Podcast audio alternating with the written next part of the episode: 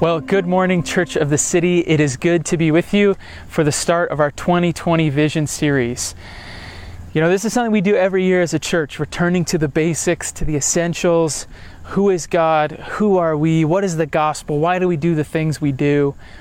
But I've been saying for a little while now, I think that this perhaps is the most important year that we've ever been in to return to those things, to remember the essentials. And so I would encourage you, invite you to make these five weeks a priority for yourself and for your family. And as I said earlier in the week, if you saw my uh, message to you all, if you're still watching these reunion online videos alone, I'd encourage you to find some people to watch with, whether they be folks from your missional community, uh, some other people from the church. You can always let us know if you want to get to connected with a group to watch with, and we would really encourage you to do that. All right, just a few things to make you aware of this morning, and I'm pretty excited about this list of announcements this morning. I'll just be honest about that.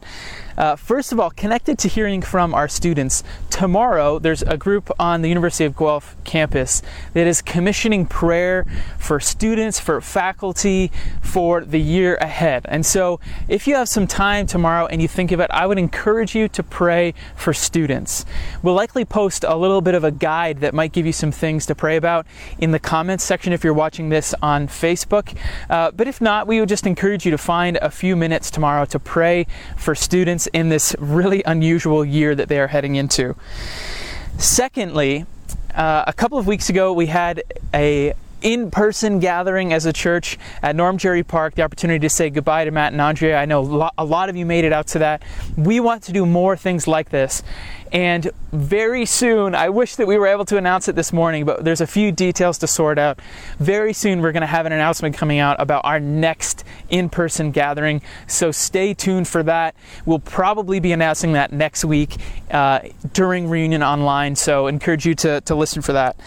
Uh, last, but certainly not least, uh, many of you will be aware that Hannah Nellis uh, was filling the role of city youth intern for the last number of years for us, um, working with the city youth missional community and youth volunteers um, to help disciple and uh, commission our youth to be on mission with their friends um, and in their schools.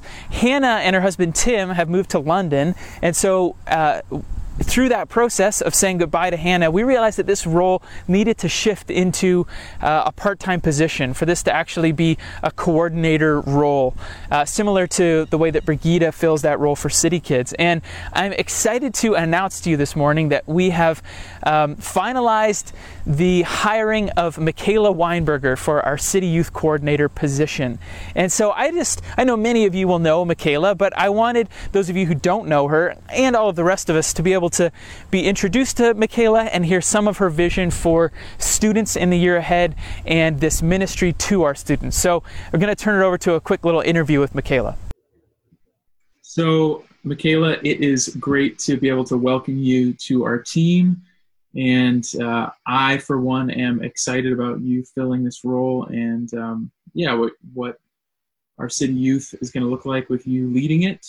For those who may not know you in our church family, I know a lot of people will, but um, could you introduce yourself maybe and just tell us a little bit about uh, who Michaela Weinberger is? Yeah, for sure. Yeah, so for those of you that don't know me, my name is Michaela. I'm a fifth year university student finishing up my undergrad at Guelph in international development. I love music and poetry. I'm really passionate about global development, specifically refugees in the Middle East. And I love new food, whether that means eating it or cooking it. Um, I started going to Church City in my first year and got involved in the City Youth MC in my second year. And really, over the past four years at Church of the City, I have learned what the phrase church family means, specifically through um, my MC. And I have seriously loved every minute of being a youth leader the past three years. Um, youth, if you're watching, um, we miss you and we love you. And parents of youth, you are doing a great job. Yeah. So as you said there, uh, you're not new to city, not new to Church of the City, and not new to city youth stuff. So maybe give us uh, one of your favorite memories uh, from your time with youth so far. Yeah. I would have to say a lot of my favorite memories probably come from our winter youth retreats. Um, specifically, the last three years, myself and our previous youth coordinator, Hannah, have written this story of a secret agent lawn gnome named Norman and his sidekick, a ceramic chicken named Kevin. Um, and just seeing the kids buy into that story so much and be so committed to the games has been pretty hilarious. That's awesome. Uh, what you know, we know that we're in a strange time right now, and that applies to youth too. But we still have, you know, plans, and so what would be some of your hopes for our youth in the year ahead? Yeah, kind of thinking about this question, I kind of thought of yeah three main goals. Um, one being teaching the kids to articulate the gospel to their friends that don't know Jesus, not just to know the Bible stories for themselves, but um, know how to share what they're learning to their friends in a way that shows them that it's good news for their friends as well. Um, and then helping the youth um, build some sort of routine um, of personal time with God themselves. And then lastly, helping the youth and the families of youth be on mission together. Hmm. Awesome those are some good uh, some good goals. um, lastly, maybe share with us some ways that we as a church can be uh, praying for you specifically as you step into this role, and um, maybe you're the team of youth leaders that you'll be kind of at the helm of now. What would be some specific ways that yeah that we could be praying for you as a church? Yeah. Um, I think, yeah, if you guys can be praying for our MC as we adjust to two really key um, members transitioning out over the next little bit, um, Hannah and Tim. And then, yeah, just pray for our MC as we navigate what youth looks like in the fall in our current circumstances um, to come up with something that is safe and still fun and engaging that gets the youth connected and helps accomplish those three goals that I just talked about. Yeah, totally. Well, that's great. And uh, everyone, if you want the opportunity to just welcome Michaela, particularly if you're a parent uh, of one of our teenagers and you want to welcome her on and um, let her know you're praying for her, or if you have any questions about um, youth, about uh, yeah, what's happening in the coming weeks and months. Uh, Michaela's just started, so she's still figuring a lot of that out. But you can email her at her newly minted email address, cityyouth at churchofthecity.ca, and she'll be happy to uh, dialogue with you about some of that stuff. All right, thanks, Michaela, and uh, we're excited to be seeing more of you in the days ahead. Yeah, totally. Yeah. Well, this is the time that we take every morning to uh, remind ourselves to be a generous people. Everything that we have is a gift from God, and so we want to give back to Him through the local church. And we did this a few weeks ago, and I really enjoyed it. And so we're going to try again the reading of a liturgy together. So, in a moment, you're going to see the words on the screen, and we're just going to read it. You're actually not going to hear me reading it. I'm going to kick it over to you. So, whoever you're watching with, just read this liturgy together, and then we'll continue on with our service.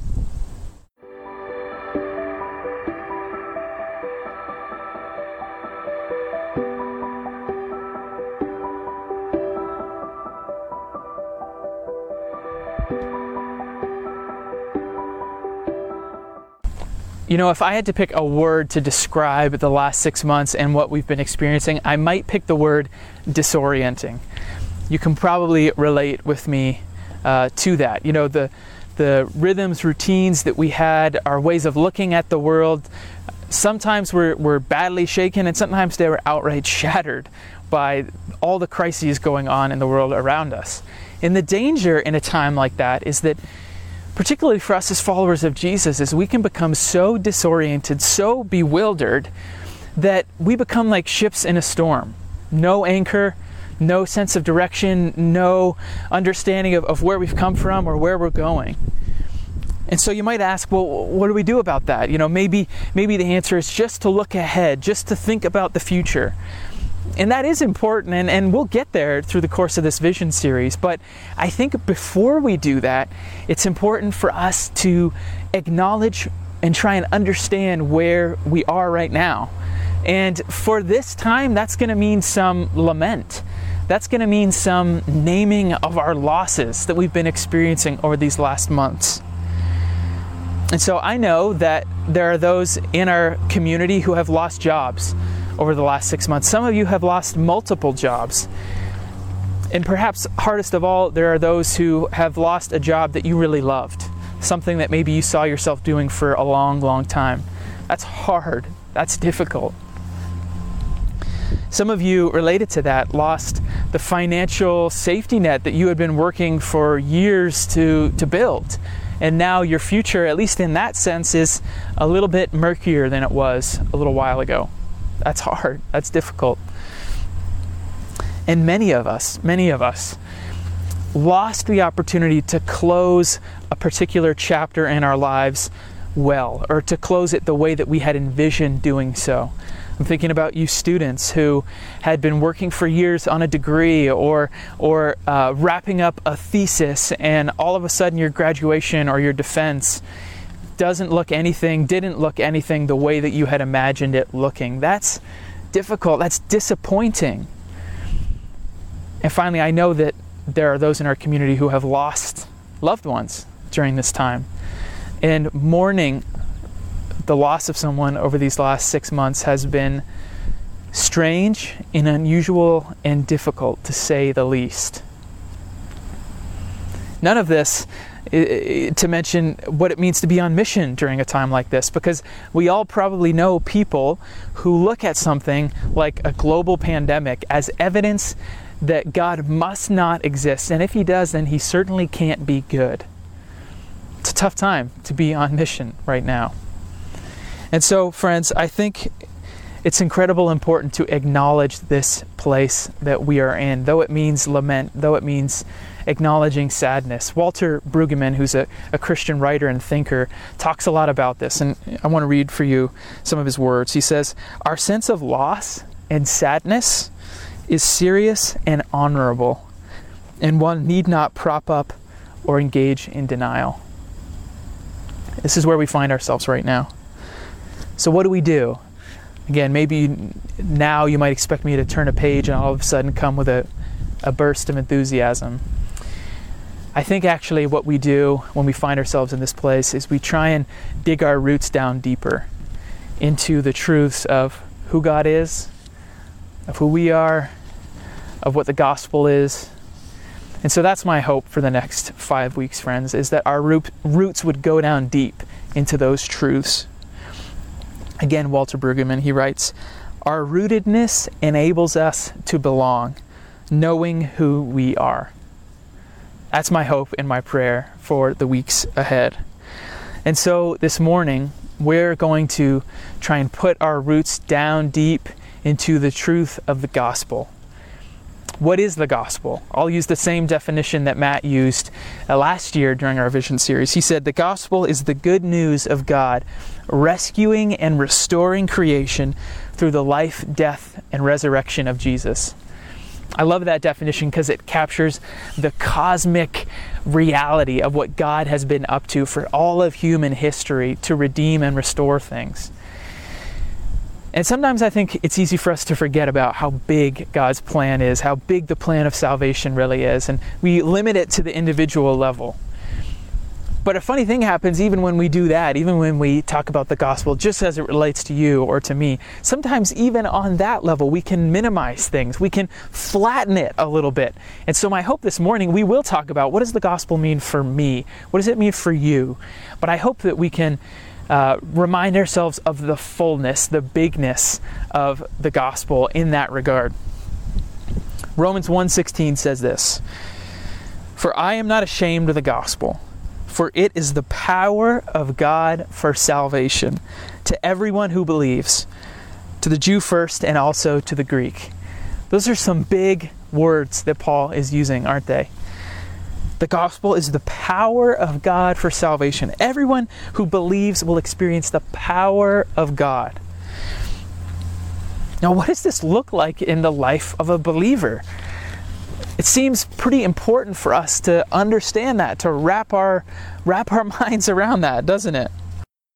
So, you've probably noticed, I hope you've noticed, that we're recording this in a little bit of a different location than is usual. Behind me is the dam at Guelph Lake. And I hate to maybe burst your bubble on this, but calling Guelph Lake Guelph Lake is actually a little bit misleading because it's really a reservoir uh, created in 1976 by the completion of this dam. And it's one of five similar reservoirs in our region managed by the Grand River Conservation Authority.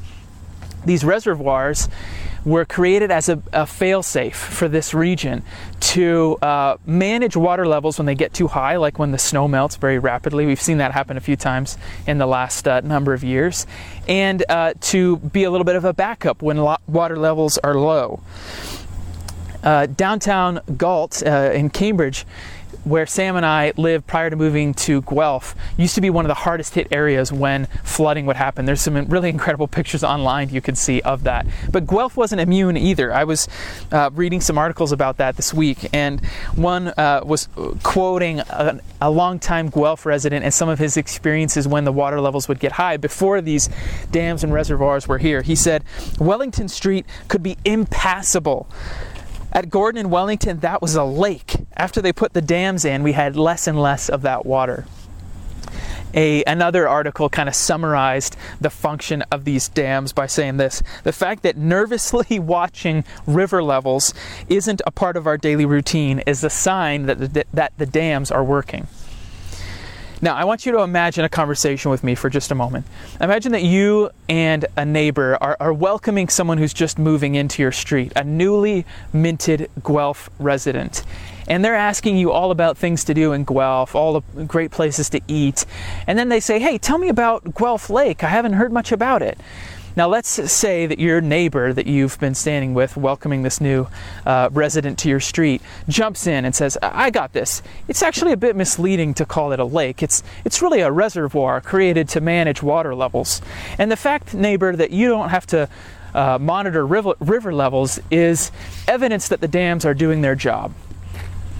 I would hope if that's how the conversation was progressing, that you might jump in and say, Hang on a second, neighbor. That is definitely true, but Guelph Lake is so much more than that. There's all kinds of recreational opportunities that the lake has created canoeing, kayaking, uh, the beaches, the mountain biking trails that I take advantage of quite often around here, the fishing at the lake. Hillside Festival, something this this music and arts festival that revolves around the lake. Not to mention the fact that the dam actually generates power for this area. So, yes, the dam solved a past problem. That is true, but it also dramatically affects the present reality of life in Guelph. And we could even go so far as to say that there's a, a future implication to the dam here. We've all probably heard or read that water is becoming more and more of a scarce resource in our world. And so, organizations like the GRCA that uh, work to uh, steward a resource like water are going to become more and more important in the days ahead. This is kind of like the mistake that we can make at times when it comes to our understanding of or the way that we talk about the gospel.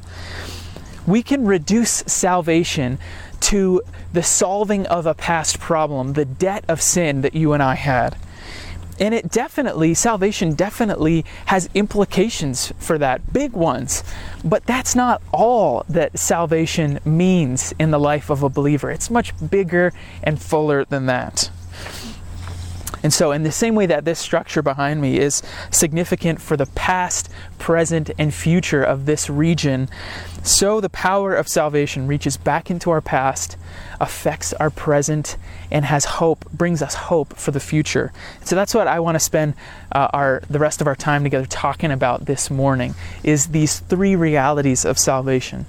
So first, the past reality that if you're a follower of Jesus, the day that you put your trust in Jesus as your Lord, as your Savior, you were saved from the penalty of your sin. Let me read to you from Romans chapter 6. Paul writes, For if we have been united with him in a death like his, we shall certainly be united with him in a resurrection like his. We know that our old self was crucified with him in order that the body of sin might be brought to nothing, so that we would no longer be enslaved to sin. For one who has died has been set free from sin. So, if you are a follower of Jesus, the day that the Holy Spirit opened your eyes to the truth of who Jesus was, the debt that you had accrued from sin was taken care of. It was credited to Jesus' account, and He took care of it. In theological terms, we call this justification. And friends, I do not mean to diminish this aspect of salvation one bit. This is good news. We couldn't take care of that debt ourselves, and Jesus did it for us. But this is not all. Salvation is bigger than just that. There's a present reality. See, you and I, if we're followers of Jesus, day by day, we are being saved from the power of sin. I don't know about you, but I didn't wake up the day after becoming a follower of Jesus. I didn't wake up the next day all of a sudden living a perfect, sinless life. My wife and sons can attest to the fact that uh, I am still very far from that.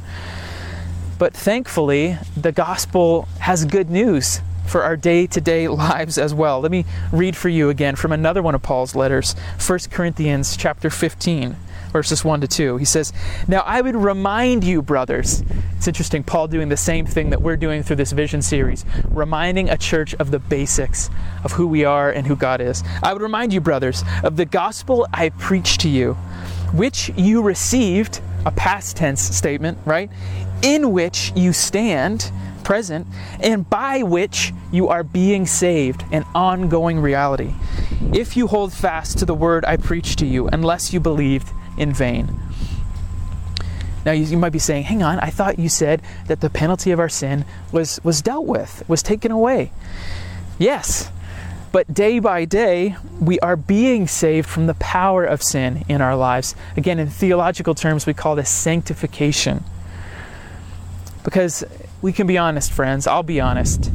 There are still corners of my heart and life where I struggle to trust Jesus or I struggle to believe the promises of God. There are still treasures in my life that I have my hand so tightly wrapped around and am, and am afraid to give up. And there are still moments each and every day where I fall short and hurt the people around me and hurt the heart of God. I trust you can relate to that. But there is good news for this present moment, friends. God is not done working on us. It might not always be comfortable, this day by day process, but it is good. But again, this is not all. There is a future reality to salvation as well. One day, you and I will be saved from the presence of sin altogether. If you're like me, then the journey, this day by day journey that I just described of being freed from the power of sin, it can feel a little bit like a, a one step forward, two steps back kind of a process. And there's days where that can be discouraging. And you think, man, is, is, am I making any progress at all? Likewise, sometimes it's on the day on the days where you and I are struggling most to look more like Jesus, that we can be most clearly reminded that the people around us, the world around us, our culture has very different goals than we do. And you know, you can feel like the things that you're striving towards are actually pushing you away from the people around you. You know, maybe maybe you're trying to avoid engaging in that office or uh, classroom gossip but as you try and take a step back from that, you realize that you're actually being a little bit alienated from your coworkers, perhaps. Or maybe, you know, you're refusing to fudge some numbers on your taxes and your return ends up being smaller despite the fact that, you know, some friends talked about some massaging of numbers that you could do and get a little bit of a bigger return. And on and on the list goes. It can be discouraging at times, can't it? If you have ever been in that place, friends, or maybe you're in that place right now, you must, we must cling tightly to the future hope that salvation offers us. Again, in theological terms, it's the hope of restoration. If you maybe are feeling some of that discouragement right now, I'm going to read a passage, I'd, passage and I'd actually encourage you to maybe just close your eyes and let this sink into your heart in this moment. 1 Peter 1, verses 3 to 9. Blessed be the God and Father of our Lord Jesus Christ. According to his great mercy, he has caused us to be born again to a living hope through the resurrection of Jesus from the dead, to an inheritance that is imperishable, undefiled, and unfading, kept in heaven for you, who by God's power are being guarded through faith for a salvation ready to be revealed at the last time. The gospel promises us, friends, that Jesus is not only powerful enough was not only powerful enough to deal with the penalty of our sins, to take that away, but one day he will return and wash away sin and pain and death from this world altogether. This, this right now will not be our reality forever. If you are a follower of Jesus, the salvation that he has accomplished for us transforms our past, our present, and our future. And if you are not yet a follower of Jesus, this is the offer that he makes to you. And all we, we need to do, as the verse in Romans that we started with, is believe in him to accept that offer. You know, we started this morning on a bit of a heavy note, acknowledging the tough reality of the place that we are in right now. And if we have any hope friends, of, of flourishing during a time like this, and I think we can. We must live each day aware of the full power of salvation in our lives. You say, well, what does that look like? Well, when we live each day recognizing that we have been saved from the penalty of our sin, then guilt and shame is no longer the lens through which we should be looking at the world. A lot of people do, right? A lot of people look at the world through this lens of guilt or shame. Maybe you've had some things, some responses during moments of stress over these last months where you felt like you were at a breaking point and someone did something and, and your response is one that you are not proud of. No, no, that God, you're standing before God our Father is secure. Maybe losing a job, like we talked about earlier, really brought a feeling of shame for you. Why, why was I not why was I not good enough to keep around? God our Father delights in you as a son or a daughter. Similarly, we are being saved from the power of sin. If we live daily in light of that reality, we will recognize that God is not done working on us yet. Maybe during this time, this pandemic, or any of the other crises that are going on in the world. You've seen old habits, maybe old addictions that you thought were largely dealt with make a comeback in your life. And maybe that's even shaking your faith. Know, friend, that God is not done working on you yet. The Spirit is ready to continue this partnership with you of day by day making you look more like the person of Jesus. And even if you put your head on your pillow at night and feel as though you've taken a step back, remember what we said a moment ago God our Father delights in you. Your standing with Him is secure. And finally, if we live each day aware that one day we will be saved from the presence of sin altogether, followers of Jesus who live in light of that ought to have a durable hope. I know many of us are, are tired, exhausted, even with the lack of certainty, the lack of clarity that uh, has characterized this last little while. I'm, for the first time, am, am sending a, a, child to school. Our, our oldest, Dallas, is starting JK this year. And so I feel a lot of the same feelings that I know many of you are feeling. Parents sending kids back to school, questioning, is this the right thing? What's going to happen in a month or two?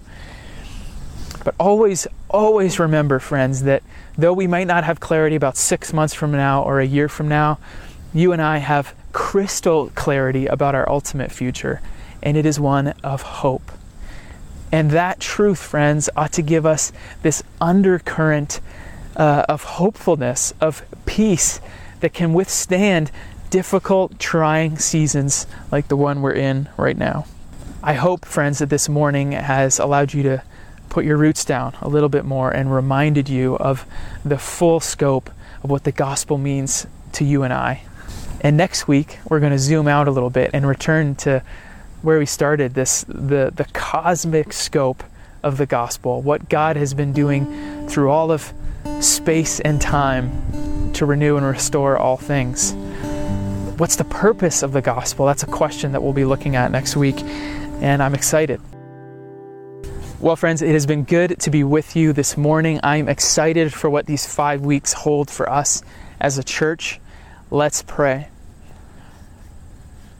Jesus, through the course of this time that we'll spend together in another vision series, would our roots go down deep into the truths of who you are, of the incredible work that you have done on our behalf, and how that transforms everything. Would we be reminded of why we do the things that we do? And would we come out of this time together, this vision series, uh, with a feeling of hope, with a, uh, a renewed sense of, of mission, um, and more connected and united to each other as brothers and sisters uh, in Christ, but also as Church of the City than when we started. We pray all of this in Jesus' name. Amen. We'll see you next week.